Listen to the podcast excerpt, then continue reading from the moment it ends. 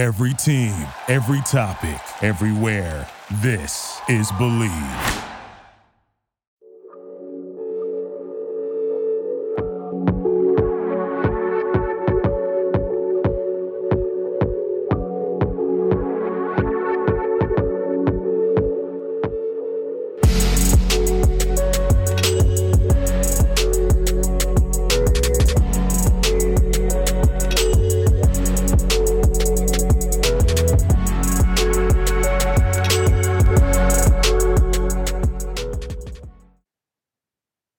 Is up, Wizards fans? Welcome to another Bleav in Wizards podcast. I'm Matt Modderno. Jahadi White will be joining me here in a second, and we're going to go through the latest on the GM search. We haven't gotten a chance yet to talk about some of the personnel and staff shakeups that the Wizards have made in the last week or so. So we're going to get into that.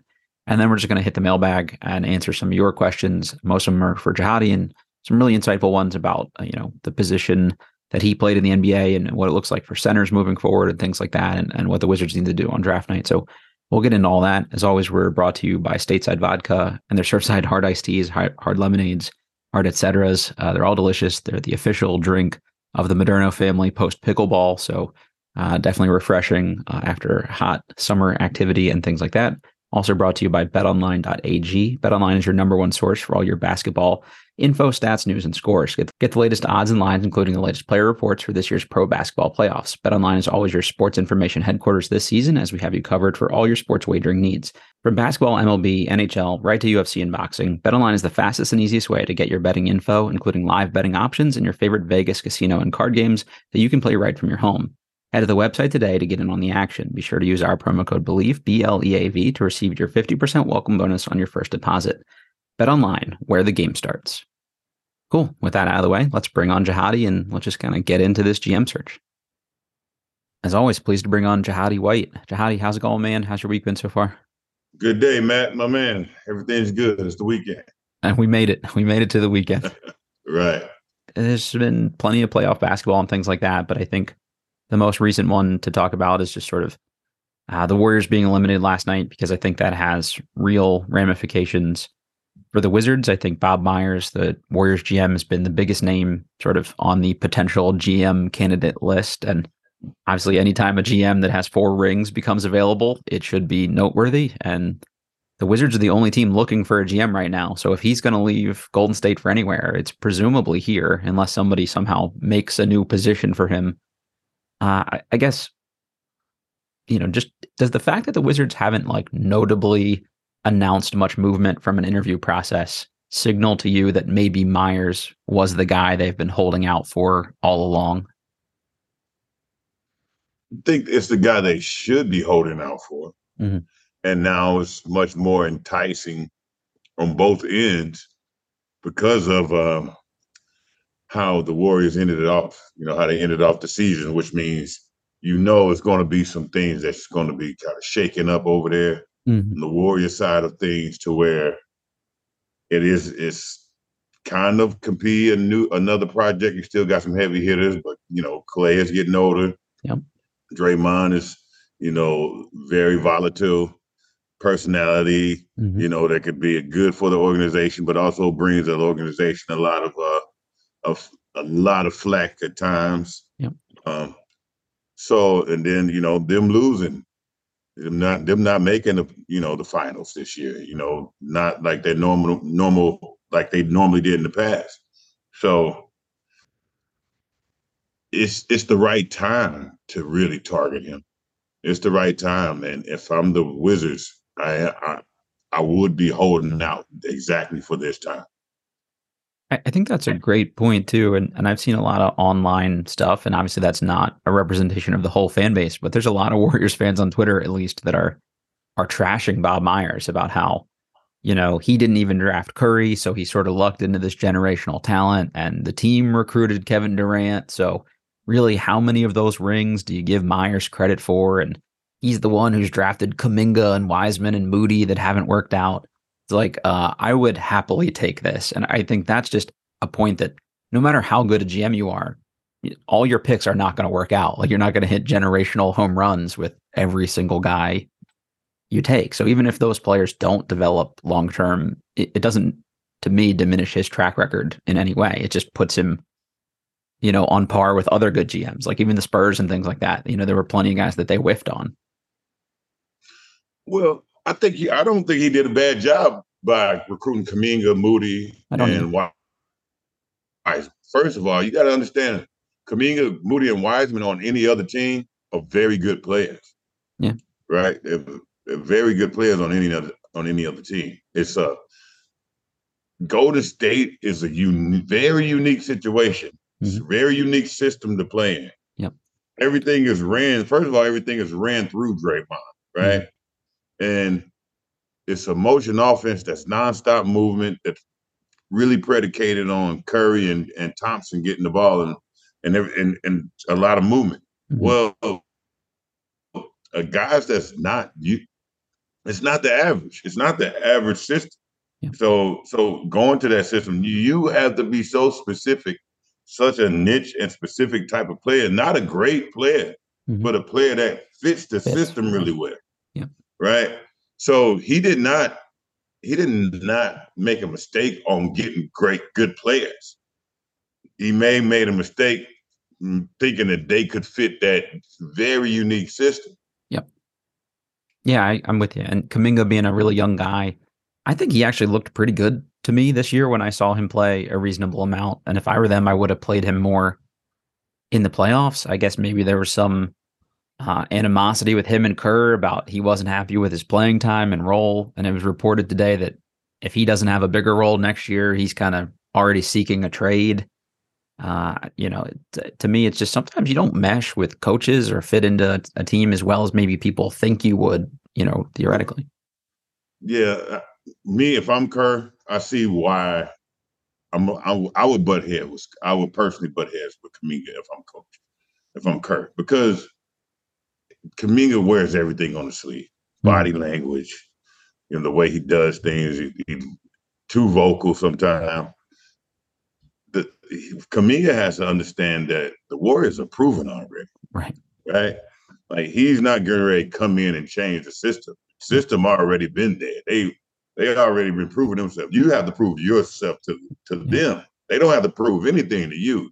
And no matter how good you think about how well you can play, first of all, if you don't fit or you trying to get in, that's not the way to. You can't whine or brat your way in, mm-hmm. you know, or and then show bad body language. They don't. They don't have to have you. They exactly. don't have to use you. They don't have to utilize you. They have a talented roster. Mm-hmm. They made it this far without him. He has to realize how how do I fit? Yeah, again, another great point. I think for me that that was sort of the most obvious thing of like he like Kerr is making a point of like I've got undrafted guys here that that'll play the right way. I don't care that you're a lottery pick anymore. Once you're on the roster, you're on the roster. Like none of that, none of the rest of that matters. Although I do think they could have used him to guard LeBron a little bit. Maybe he would have fouled yeah, too much, but I agree with that. But but he's not going to come in and reinvent the wheel. Oh, right, exactly. Uh, if I am another team though, and he does one out, this was a guy that, that's a guy I would try to buy low on if I could, because I still think there's a ton of like really untapped potential there. And to your point, he might look better somewhere else. I think he will. I, I with him, he's not always going to be perfectly happy. Mm-hmm.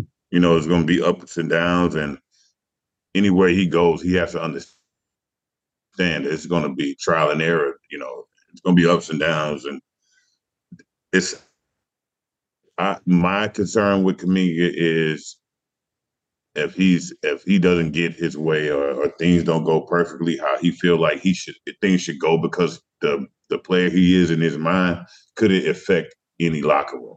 Mm-hmm.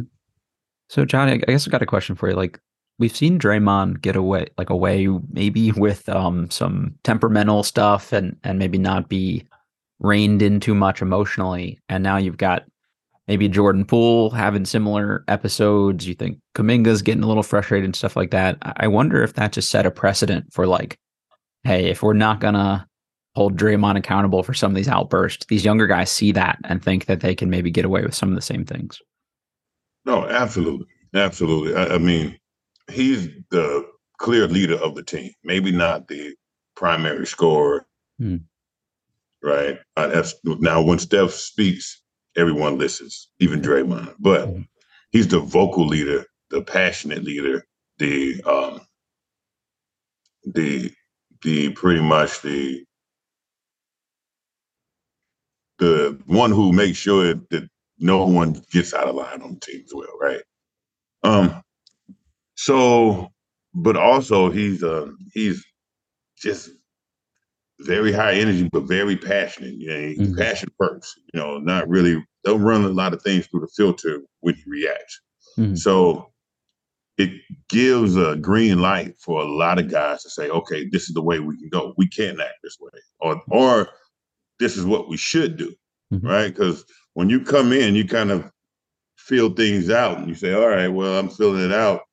All right, so this is how Draymond acts. This may be how he wants. You know, this how he wants people to really respond and get closer to him to be able to to uh, kind of move along with the team, how the team energy goes. Yeah. So yeah, absolutely. You know, and that can help out in some cases. In a lot of cases, it can hurt. I feel like it's starting to hurt. I hurt mean, for the young guys because yeah. they don't have anybody say no. Mm-hmm. That's that he does that. That's not how we do it. Right. You can't say, but then you can't really say, hey, he can get away with it. Exactly. Right. But he can. Um, but we expect you to act completely different way. He's not the first NBA player to punch a teammate. I don't know if you ever had situations where someone punched somebody, you know, in a lock, you know, locker room or whatever, their fights, but he's the first one where we've seen the video the, of it publicly. He's not the first or the last. Exactly. Not the first or the last, right? But, I mean, I mean, you can talk to any NBA player at any time, mm-hmm. and they've witnessed a fight within yeah. a practice or the locker room or somewhere. It's you spend so much. You men spend so much time together all the time. Adrenaline's going. Um, everything is competitive, right? Um, emotions are brewing. It's just it's it's basketball, yeah. right? And and usually it happens. Most time fights happen in the midst of a practice mm-hmm. or a game. I mean, it just does, right? I mean, in the midst of practice or a locker room, win the in the midst of that battle. Yeah. So it's understandable. It's it's it's always going to happen. That's not something that's you could permit or you try to prevent. You know, something that you try to prevent. It's it's actually comes with the territory. I, I don't see it personally as that big of a problem. Like like you said, it's it's gonna happen. It's it's not a unique thing, but we saw it with Brendan Haywood and Etan Thomas here at times. Uh, had it two year or last year with um, KCP and Montrezl Harrell, and but we'd never seen video of a teammate, a veteran teammate, cold cocking his teammate posted all over the internet like that so publicly, and then you have the team sort of not not really hold Draymond super accountable for it to the point where he's still talking about that wasn't a distraction. The distraction was that someone leaked the video. I mean, it's not wrong. It made it worse, but but you got to take ownership of your own actions and and it's not a coincidence to me that Poole had a worse year this year like it's not like last year was a total fluke he didn't come out of nowhere to have this great great year and playoff run like he didn't forget how to play basketball this year to me if you think your teammates hate you and you're uncomfortable and all that stuff and i'm sure that plays a role in, in your confidence going into these situations yeah, it does. And I think with Draymond's situation is not what was done, it was how it was done. Like mm-hmm. we you've seen we've seen a lot of fights. It's Brendan Haywood Etan Thomas, two big guys who can evenly match, evenly yoke. Nope. And it was you can just tell. I don't know Jordan Poole personally, but you can tell he has a a very uh, a type of personality to, you know, kind of takes to mm-hmm. kind of takes a, a very patient person to deal with. Yeah, I think he's a, he's a different sort of dude. It seems like. Yeah, he's definitely a different sort of dude, right? So I can see how he can get to not only Draymond but get to the team, right? And it seems like he he's not a type that bites his tongue, but in the end of the day, Draymond, that's that's not a guy. You, I mean, I, I just felt like Draymond didn't really think that one out. He reacted, and I think that Poole really he looks like he can definitely get under your skin and push mm-hmm. buttons really easy. Yeah. Right. But um, it just wasn't a fight that Draymond needed to involve himself in, and knowing the guy wouldn't be able to fight him back. Mm-hmm. I think that's really what made it look really bad. If you saw a video of Draymond and and Kevon Looney or something, Kevon Looney going at it, you're like, oh, oh, cool. It would be a completely different story. Even if Draymond walked over to Looney and swung at him, yep, still be a different story. I agree. Right, but that's you know, it's just you. I think that's the bad part about it. It just felt like to me that never really, um, it never really went away. Like that stink from that incident, like the whole season, they just seemed a little off. And, and I don't know if it's because of that, but I just I think that probably didn't it's, help it's, them. It's because it got leaked. Yeah, exactly. It was the leaking part that hurt the organization. Right. Right. When trust hurt, anybody. Yeah. Hurts the organization. Right now, it's a stigma. It's now it's it's just like when things get leaked or things go to social media. You mm-hmm. know, not to bring up. Uh, this probably not the best situation to bring up. I say it now, but uh, what was the Baltimore Ravens player that really got in a lot of trouble with his girlfriend on the on the uh, uh, Ray Rice on the elevator? Yeah. So consider the Ray Rice situation, right? Before they, you knew something happened. Mm-hmm. The NFL already said we, you know, investigated, looked at it. You knew something happened, and they already kind of said, "All right, this is what happened. We're going to spend them for a couple of days. This, this, right." Mm-hmm. But when you saw the video, completely different story. Now it takes it, it take it becomes a monster on its own, which it should have. It mm-hmm. definitely should have. Oh yeah. yeah. Well, the Draymond Dream Green situation became a monster on its own. Now, mm-hmm. Now the the the organization is under fire. Yep. Yeah, and I, I now think... that affects that trickles down. That affects from top all the way down to bottom. Mm-hmm. It, every the team when the organ when it so now the, the organization holding a lot of people accountable and putting a lot of pressure on all the players. Now the players are looking at who who's at fault, and now they maybe look at Jordan Poole as, oh, okay, well, look what you did. You know, not the guy who leaked the video. Mm-hmm. So now it just it messed up a lot of chemistry and camaraderie sometimes with a team, and so it, it, it breeds separation. And it's not the first sort of incident like that that that came as a result of of something related to Draymond. You know, there was the fighting with KD and things like that, and you know, a couple times he's thrown ownership and management under the bus and said he had more to do with bringing in guys than they did. It's like that's something I would ask Bob Myers about if I'm going to interview him. As good as his track record is as an owner, I would just say like, hey, how come organizationally you guys didn't shut that shit down more? Uh, it would just be at least at least be on my list of questions to ask during the interview. Well, just like basically what you're saying is do or do you fear him, or is what was the whole entire organization in fear of Draymond? Yeah, right. And if that's the case, if you couldn't control him or was scared to shut him down, yeah, what will you do here, right? What do you do here if we have a situation like that? now? Now, granted, Draymond's a, a very you know unique personality. It's pretty it's pretty much one Draymond in the league. You know, it's mm-hmm. always that. Pretty much one. You know, Charles Oakley at the time. You know, or you know what I'm saying. So, but it has to be a bigger voice. It has. In the end of the day, it got to be some. You know, it got to be a honcho. Yeah. Yeah, I mean, you, you you're going to have strong personalities at some point, right? It might be nobody as strong as his, but you might have a few like that, and and you just want to know what that GM will do to kind of nip that stuff in the bud. I think. Yeah, that's a great that's a great point. That's a you know that's a good point.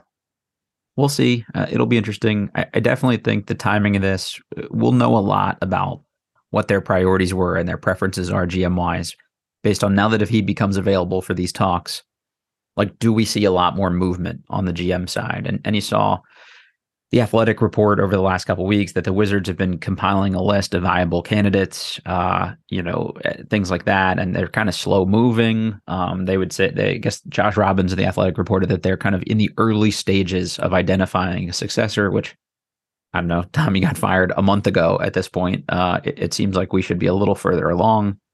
They've had some conversations with Milt Newton from Milwaukee, Trajan Langdon uh, from New Orleans. You know, there's a couple other names we've heard some rumblings about at the very least. Uh, but Eric Pincus of Bleacher Report said for an incoming general manager, the expectation will be competing for a playoff spot, not rebuilding at least. That's what several competing executives believe. So again, someone's got the mandate. Like you will build us a winner. Like there's no there's no organically start this thing over from the ground up. Uh, and and I again I wonder still about what that like is that as appealing to Bob Myers? I don't know. That's a great question. Um, it may or not be. I, I I really don't know. So Bob Myers have to say, okay, what am I working with? Yeah. Do I like the landscape of what I'm working with and mm-hmm. what I'm able to move? Yeah. What am I? What are my possibilities? What am I capable of moving? Mm-hmm. What's my, you know, what's my capabilities? What, you know, yeah. am I handcuffed or do I have free reign? Mm-hmm. Right. Um, so if I'm by Myers, I have to look at the entire landscape. Look at the two coaches that was released, mm-hmm. right? Um, and say, can I work with this? Is this anything I can do with this? Do I like do I like the platform? Um, I think that's first hand, mm-hmm. right? Um, but I think it's not a bad opportunity. Yeah. I don't think the landscape isn't bad, right? Um, it'll be tough. It's going to be tough to move certain players, but you get to you get to do play a you know you be Rob Pelinka esque, you know. no. So it's a it's it's not a bad challenge. Mm-hmm.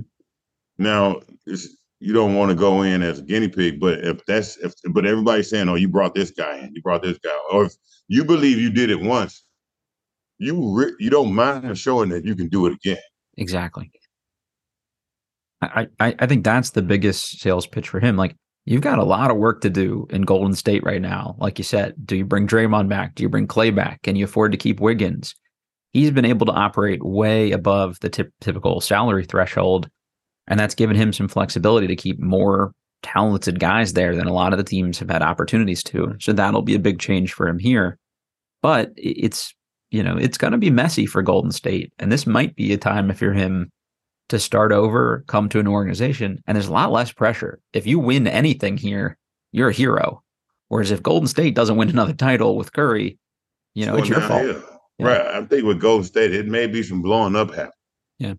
I just see it. You know, it's a lot of, a lot of personalities, a lot of, a lot of things that people don't get along. You know, it's uh, you got to move some major pieces because mm-hmm. I mean, I just feel like Draymond has to go. Yeah, and if Myers leaves, you he know, definitely I, goes. I think. Yeah, Myers leaves definitely goes, but I think I just I really believe he goes anyway. Yeah. Uh, just you have to. Mm-hmm. You almost have to. So in that situation, you you pretty much taken the anchor of the of the entire offense and defense away. Mm-hmm. So you're like, well, you took, you know, certain GMs rely on certain players. I think Bob, my, I think he really relied on Draymond. Yeah.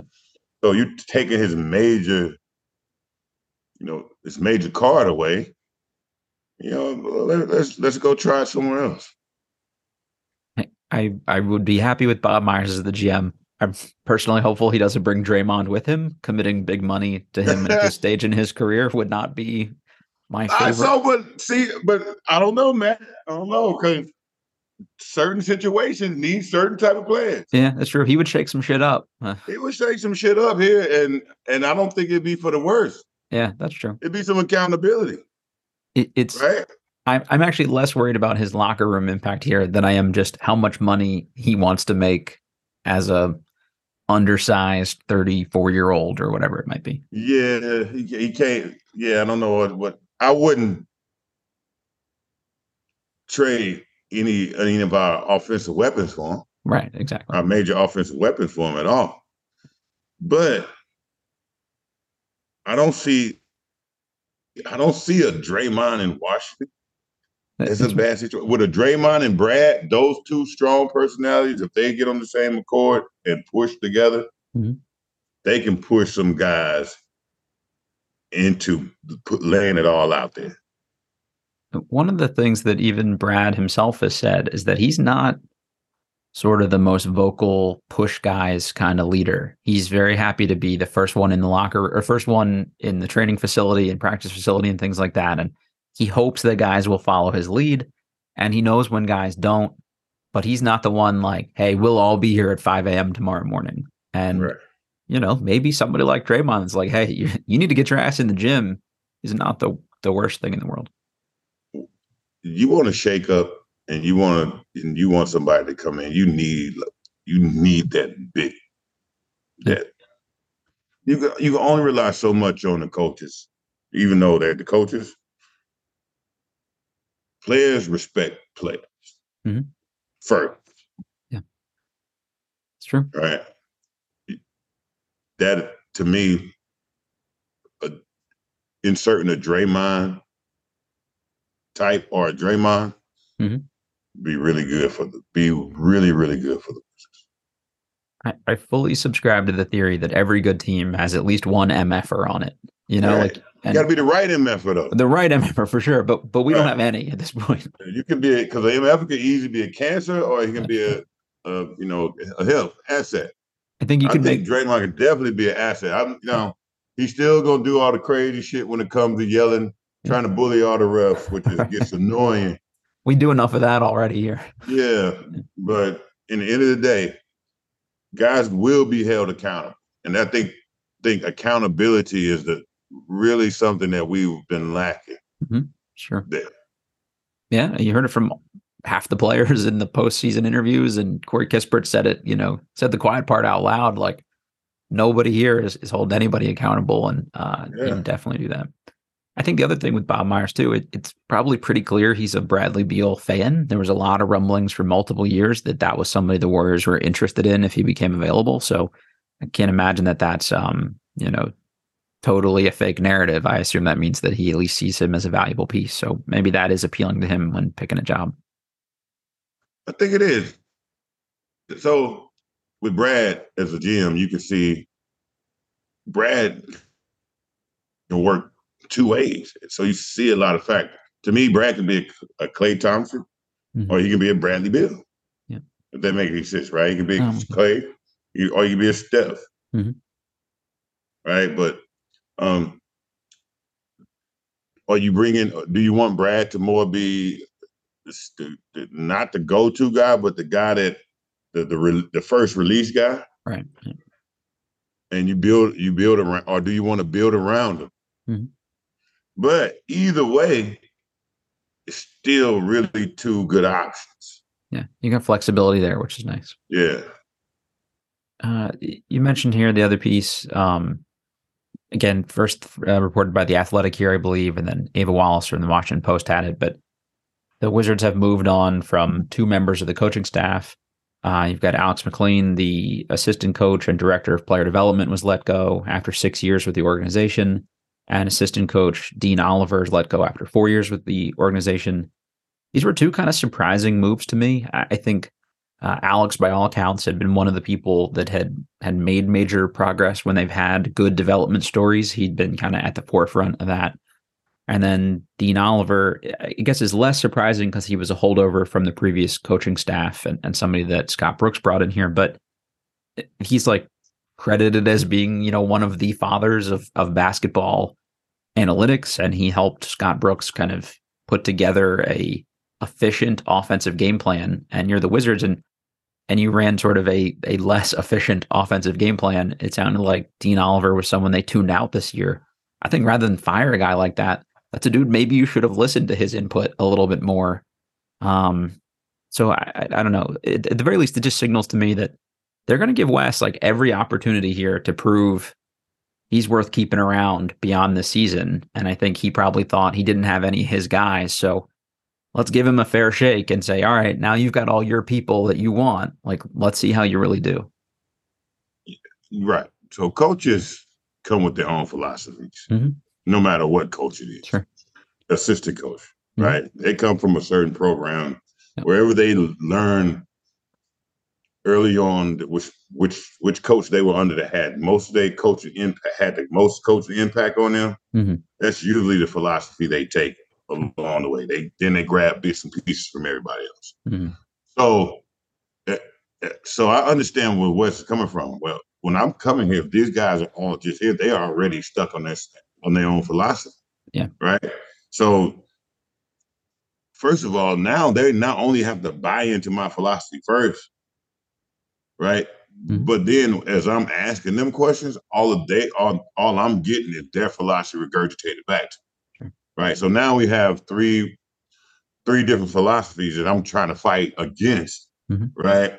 Right, which probably don't work with with what I'm trying to the system I'm trying to produce, yeah. right? So then now when I'm trying to when when when I'm trying to be the head coach, and I need you to pass on information, to pass down information. You're passing on the information that you feel is best yeah. what you see, like from your perspective. Or you're I not bought into what I'm saying. Right. I need you to pass my perspective yeah. on.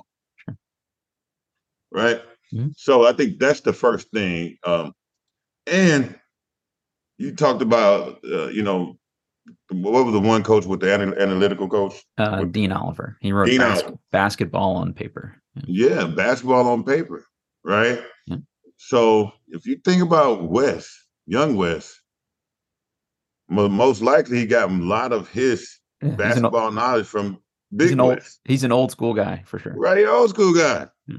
Right. And if you keep breaking me down analytics and stats of and and percentages of all the right, and so now we need to do this and do that. I think big I mean, I think young Wes is a more I feel, I test. Sure. You know, he feels out the game a different way. You know, he, he he, he evaluates the game maybe a different way. Sure. So I need guys who can break it down in my way, and and I need a a team, right? Some soldiers who all fight in the same way for the you know are teaching the same way. So I understand that. It's it's not surprising from that perspective. And if you weren't going to take his input, you don't want a lame duck assistant, you know, with with the name that people recognize. So I, I get it.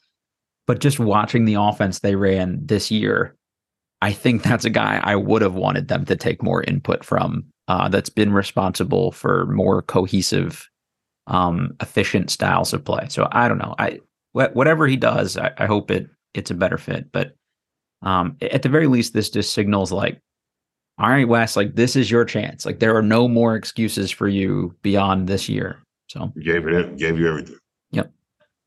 Uh, and oh, no, we'll see what that means. All right, uh, Johnny, let's jump into some uh, some fan questions here.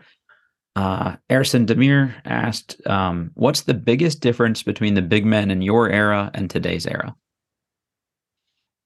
The big men in my era were more enforcers. They were there to be enforcers. Was, mm-hmm. was there was there to uh, play back to the basket, basketball, or protect the rim, right? Um, give hard fouls, and and just be enforcers in the paint, right? Mm-hmm. Not no more, no less, sure. right? So, which was great. I think I loved it. You know, I played that era. It's the game mm-hmm. I played. This now the game is much so. The, the, game was played back then with us inside out. Mm-hmm. Now the game is outside in, right? So which means now they call everything.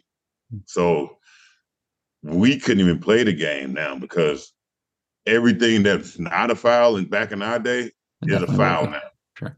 Right. So also we would protect the paint. So if everybody else could switch on the pick and rolls, we would stay home. Mm-hmm. Right. The whole thing was to protect the paint. Now they don't want you to protect the paint. For a big, you have to guard one through five. So if the big can't move, that's why there's less bigs out there. Mm-hmm. The bigs have no can can move on defense, or or they have to be so effective that they have to somehow create produce a different defensive scheme so he can he can be effective offensively. Mm-hmm. But that's why you see really good bigs in college, and they never go to the NBA. Yeah, the, the Zach Edeys of the world and stuff like that. Yeah. Because they don't, they if they can't guard one through five, if a five, if the big cannot literally guard a point guard, you have to be able to guard Steph Curry to play yeah. as a big. Now, and to stay on the court in the playoffs at the very least. Yeah. You got to stay on the court in the playoffs. So, you know, you can't just have a big man mentality. Mm-hmm. You know, so now the bigs that's mo- very effective now, like the ADs, right? Then you the the uh, Joel Embiid's because they're they're more they're, they they can play more back to the basket. They can uh, elbow extended, shoot 3s mm-hmm. right? And they can move their feet. So they even training, they even training. If you watch Joel Embiid game, it's just a bigger Jayson Tatum. it, He's got the soccer footwork in, in a yeah. lot of regards. Yeah. Right, it's all footwork. And then you look at and then you look at Jokic, right? Jokic, like his passing game is impeccable. Like he, think about how many assists he gives he gives a game. Now, he still can play back to the basket, still have touch. So you're not even seeing seeing a lot of the bigs that that are like back in our days that you're not seeing those bigs exist anymore. These mm-hmm. bigs are completely different type of big, right? They have to be so versatile. Yep. So and, and which is great seeing, but that's the only way as a big you can last in this game. I kind of miss to it to be honest. Like I, I, like college basketball for that reason. I like seeing old school paint basketball. You know. Yeah. Yeah, I agree. Right? Not. I don't know. It, it to me without that it loses something. Yeah. The game loses a a major, like some flair, a major part of the game. It, it just becomes more I don't know, stylistically the same if you don't have at least some of that. The it's a, it's a whole bunch of duplications out there now, yeah, right? We're watching the same player. You know, it's uh, it's only now it's only two positions, guard and forward. Mm-hmm. It's true, right? Yeah, you're some, and, and some of these guys are all of the above. You know, monot monotonous, right? You're just watching the same thing. Yeah. Uh, basically, perfect segue here. Marcus At- Atkinson asked what is the future of the big man in the NBA? Do you think there will ever be a chance that traditional bas- uh, back to the basket big men will have a role in the NBA again in the future? Hopefully, it comes back because everything, you know, cyclical. Yeah. Everything is cyclical, like you yeah. say. So hopefully, it comes back, and it's going to be a point the NBA becomes just too soft, mm-hmm. too, too. You know, I understand you want to get a more exciting, faster game and now it's going to be a point to where what happened. I think analytics just kind of killed the game, me personally, because then it, it once it became a uh, let's match threes with threes, right? Because with a big, you can't. The big is two points, so you can't keep can't match three points with two points. You're just going to end up losing the game unless you really shut down three, you know, three point shooters. But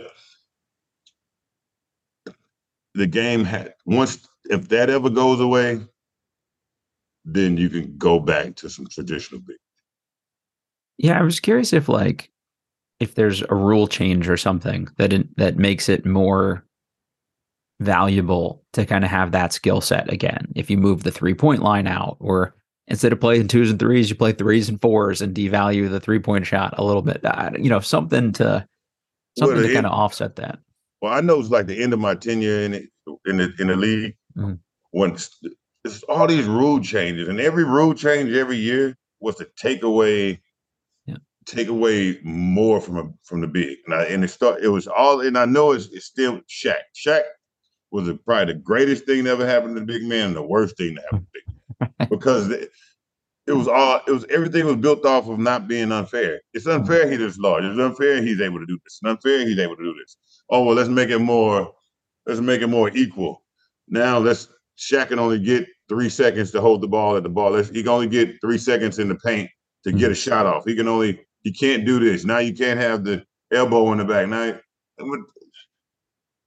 what can we do now? Yep. If I'd known this was coming, I would have learned how to shoot thousand jump shots a day, like five years eh, before this. Right. Sure. And so what it did is just turned small ball. Then I went west and it kept going smaller and smaller and smaller. And this is the evolution of all of that.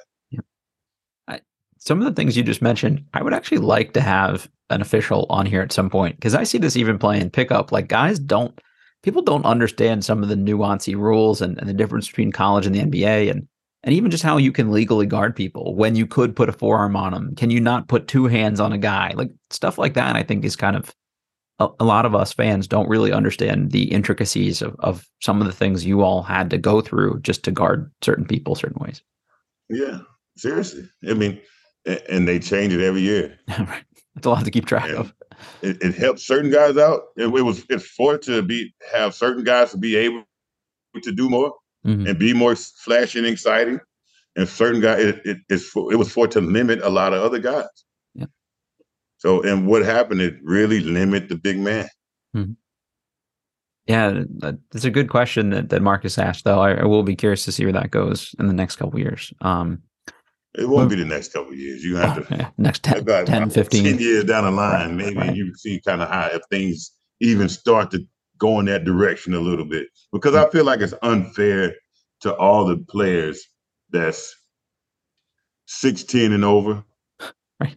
that worked so hard to go to college, then worked hard to be that to be in college and be successful in college and make an impact in college. Mm-hmm. Like now, they have to pretty much say to themselves, I'm not an NBA type of player. Right. Not because I can't play, because just they just re- completely deleted my role from that from that game. Yep. I I could see Drew Timme being an effective player for the Indiana Pacers in 2001. You know, like that would have been fun right. to watch. Man, come on, man. That's that's to me that's unfair. That's it's it's not right. Yeah, I'm with you. Yeah, you, you've you've definitely kind of moved away from that. So maybe there's some way to incentivize going back to that. We'll see. Uh, Juan Garcia asked, uh, "Do the Wizards have a quote starting point guard? I haven't seen one of those on this roster since John Wall was kicked out." I don't see one. I haven't seen. Yeah, same. I just haven't seen one. We don't. We we we lack we lack recruiting in an area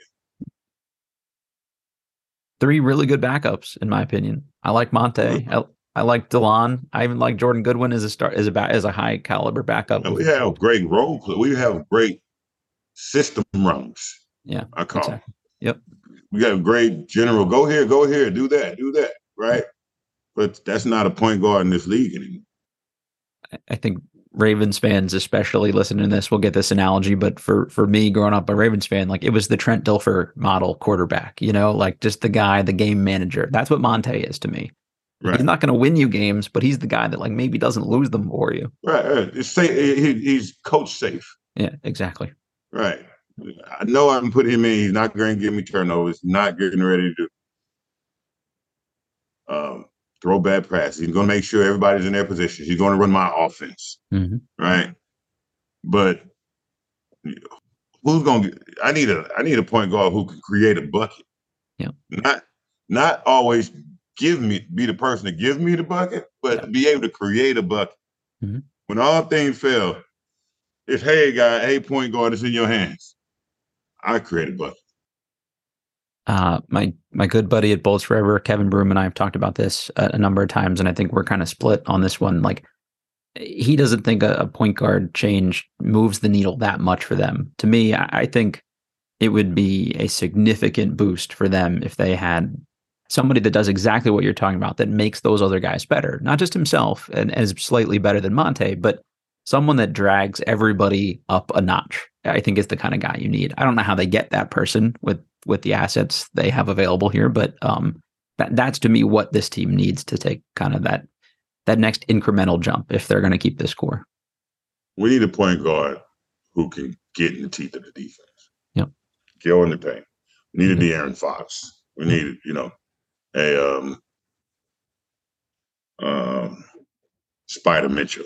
You know, we need a certain we need a point guard who can that is also can score, can put points on the paint, right?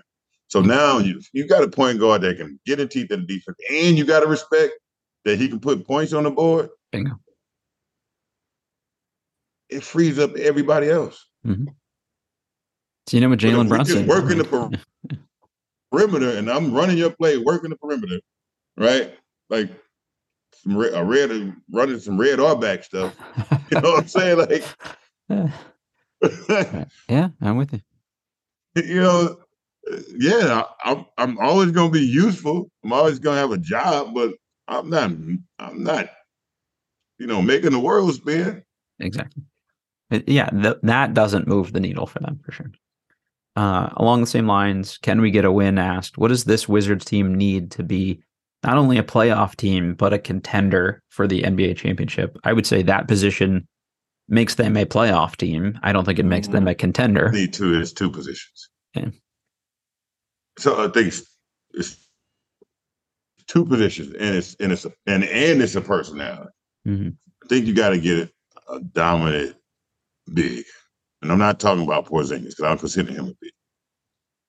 You got to get a a, um, a, a five man who can really protect the basket, really rebound. All right, you don't really have to score, and if you need him to do some dirty work, catch some bobs, scoring, fine. But got to protect the basket, really rebound. You need a point guard, just like we said, but we need a dominant personality. Yeah. Right. We need a, a dominant personality with some that that's that players are willing to follow and can create some accountability. Mm-hmm. Now they may come into the in with it usually comes in with a point guard. Mm, that's true. Good. Yeah, especially a high end point guard that people have to respect and pay attention to. I, I think I'm unless you want to get Paul George, you seem like he might be being a Paul uh Chris Paul, he might be available. I, I was I was wondering how hard of a move they they make for a player like that. That seems like a very Wizards thing to try to do. And that that would scare me, a guy that, you know, you're probably at this point in his career maybe getting 50 some games from and yeah. on uh, we we just got lucky with Porzingis' health realistically, and Brad had a, a pretty banged up season. Like bringing in Chris Paul at forty million dollars a year to also, you know, get banged up. Like you better have a damn, you better keep a damn good backup. Um, right. The game moves like this now. Yeah. It moves up and down. Yep. It's, and that ancient basketball is just is is on its way out. And I just hate to say it, but you know, if you watched the Lakers game last night, you saw, you, look how fast that game moves. Mm-hmm. Right? Look how fast it goes up and down. Look how fast like when they when they made their runs. You know, again, the ball's moving. It's it's no calling plays. There's no set like setting anything up, setting up a play. It's the last option. Mm-hmm yeah, you want to be freewheeling and let guys make some plays and go. Mm-hmm. I think the only thing I would add to what you said on on the big suggestion is it, it's somebody that can do the dirty work for Porzingis, but I think can also be switchable enough. Like Porzingis, I don't want having to chase guys around the perimeter if he doesn't have to. And the notion of playing him and Gafford together, these two drop coverage bigs. Like I, I just think good teams with good guards are gonna shred you if you do that. So whoever's next to him has to be more more mobile laterally than than he is yeah. at least. Exactly. And that's that's what I'm saying now. We need the like the conversation the question you asked before, like the, the fan asked about if the bigs would the big come back or why the bigs aren't like they are now because they had like you have to have, be like you said, you have to be a switchable big. Mm-hmm. That's so that has to come. That that's pretty much a given. You have to be that type. Yeah, I agree. Um, uh, along the same lines, four thousand yay asked, "Do you see us drafting a franchise-changing player with this pick?" I think it depends on where they end up. If they win the lottery on Tuesday, uh, Yes, I do. If they end up eighth or ninth, probably not. I think that's the goal. Yeah, right, right. You, that's yeah. definitely the goal, you know, but I think that's every team goal. yep. that has its first seven picks. Mm-hmm. You know, any team in the top seven, that's their goal. Unless you're Tommy Sheppard, right, who said he only wanted to draft role be, players. No, no way. Well, that's why he's not here what, anymore. Well, we can see how that what that led to. Yeah, exactly. Uh, CD Chat asked, "What is the latest on the GM search?" We already answered that. And will the Wizards really go into this draft without a new GM given their poor draft record? I think there's a 0% chance that they don't have a GM by draft night. By they will. By by they the lottery, they, maybe not, but Right. They will like like like you said, they didn't go get a scout or a, a company to go try to find these gems. Ted said, I'm, I'm taking it on myself. Mm-hmm. Me and a couple of people that I respect their opinion, we're going to get go get a, a GM based on what I feel. I do trust Ted's um, his opinion when mm-hmm. it comes to that. Right. So I think uh, and and just I know that he's definitely gonna get it way before the draft. He's gonna bring one in. I, you have to. It would just be such a bad look. Like, I mean, you, you can't go into into the biggest, you know, especially if they end up with like a top five or top four pick. Like, it would be crazy. Uh, yeah. I although I don't know, maybe if you win the lottery and you everybody knows you're going to take Victor Wembanyama, maybe you don't need a, a, a GM to to be there for that. But do you take Victor Wembanyama? So what? So how does that work? I mean, you don't get him. I mean, we're not. I mean, I understand he's one or two but just after possibility. Can't play him and Porzingis together. I think uh, you tell Chris Kristaps we've enjoyed your time here. Um, uh, in, enjoy Minnesota or wherever, uh, Chris, or Portland. Kristaps, Kristaps' name becomes Chris Steps. Exactly, man. Gonna get step, step Yeah, I love that. Yeah, I, I, think that's exactly it. Yeah, he's too too good to pass up on at that point. It's a question: is what do you do with everybody else? Do you fully rebuild? uh, I don't know. And and that's what Kurt Bone, our last question asked, like, should we blow it up and rebuild or build on what we have team wise? We already said that Ted wants to build on what they have, but you know, if certain things I go a certain a way. Half a half. Yeah, agreed. You re- retool around Brad and, and see. Yeah, I think it's a little. You keep two. You got to free up some good money. You got to free up some. You got to free up. I, I say you keep half. Yeah. You know, keep the right pieces and let a lot of pieces go. Mm-hmm. Yeah, I'd be trying to do like you said, what what Rob Pelinka did at the deadline, and just flip the right guy. You know, flip people for the right guys. Yeah, you got to pull a linker. Yeah, pull a linker, man. So.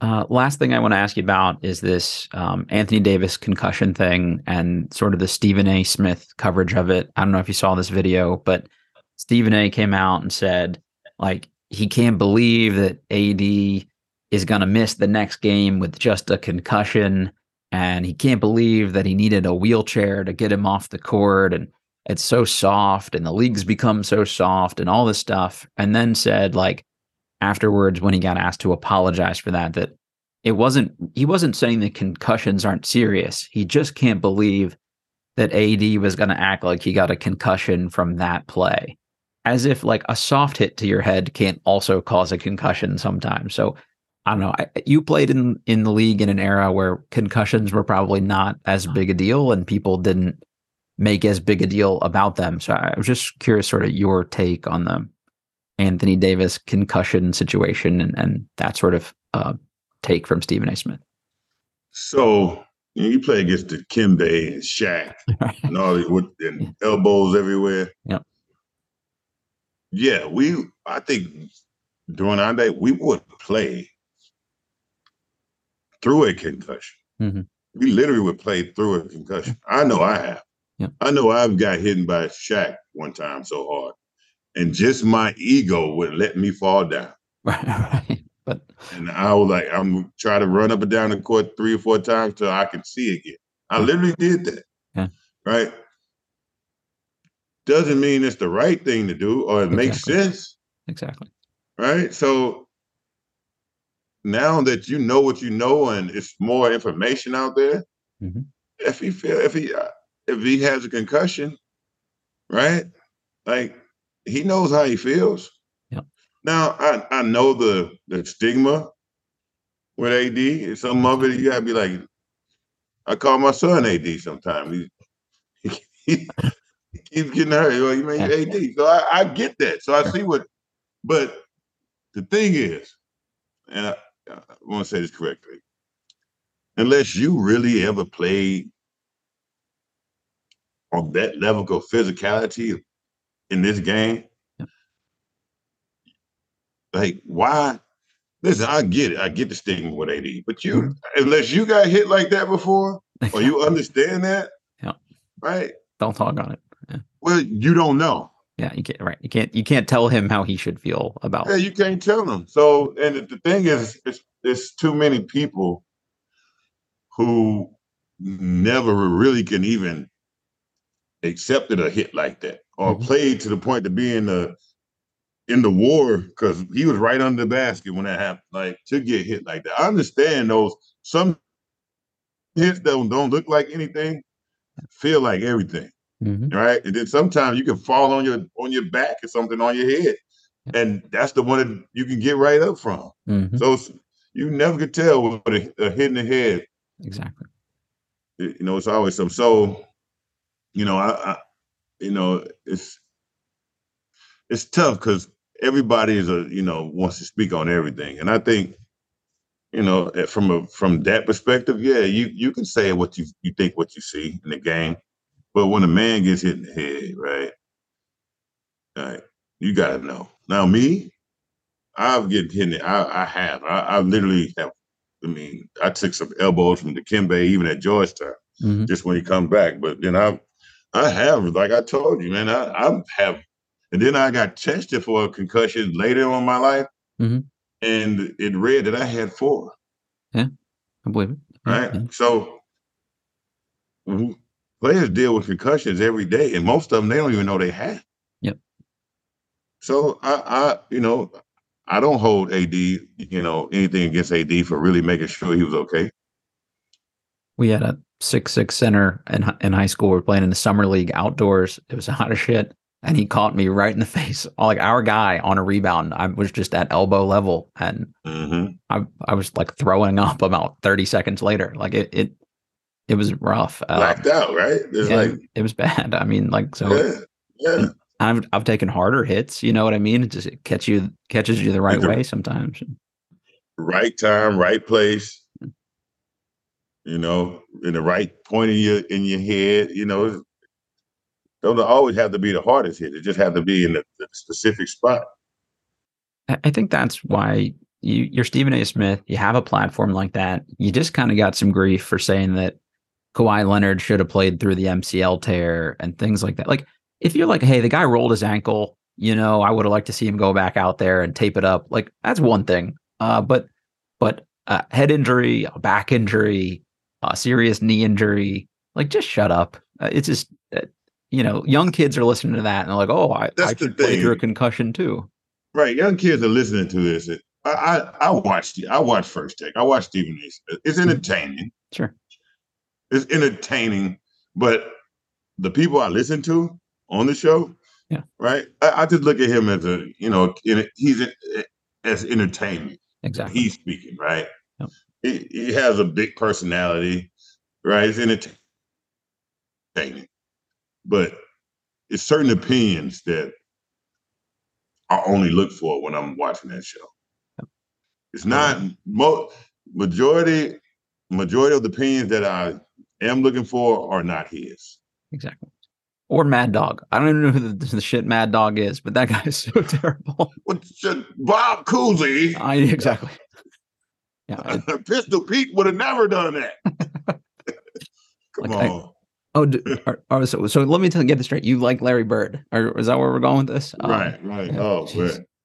Yeah, those are rough. Yeah. Uh, I, I, feel bad for for JJ Redick and Tim Legler oh, and, and oh. Richard Jefferson and these guys. Like it's, it's and they just have to shake. They just have to shake their head a lot of times. Yeah. Only person who really speaks up and say, "Look, guys, we understand it's your job here, but you have no idea what you're talking about. You never experienced it. You never lived it, and you sound ridiculous. Yeah, they they need to hear that sometimes. I think. Yeah. Uh, Johnny, anything we haven't touched on here that you want to hit before we get out of here? No, no, I'm good. I'm good. I enjoyed the show. I think uh, I think we've covered it up. Hope you know. Hopefully, by the next time we record, there's a new GM to talk about or something. We're, we're starting to hear about other teams scheduling like draft workouts and things like that. We have not heard that at all for the Wizards. So, uh, you know, hopefully those are happening behind the scenes and just not being talked about. But but they don't want to sure. get too far behind the the curve there. Yeah, I mean, I'm pretty sure they are. I mean, listen, Wizards are a basketball organization. They're not new to this. They've been around a long time. They're not they're not stopped in the entire right. train just because of the GM situation. Yeah, and, and I, you know, John Thompson the third knows what a good basketball player looks like, so he can sit in on these workouts and and make sure they Absolutely. get through the the you know the right things. Uh, all right, everybody, you know the drill. Rate, review, subscribe, all that good stuff. Uh, we were presented by BetOnline.ag, and we will catch you next time.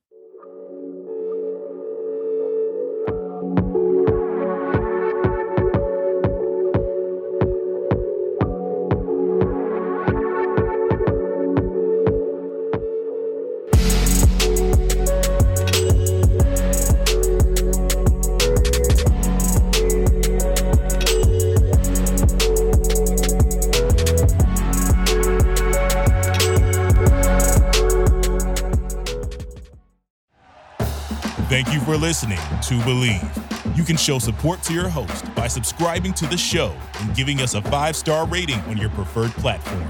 Check us out at Bleav.com and search for B L E A V on YouTube.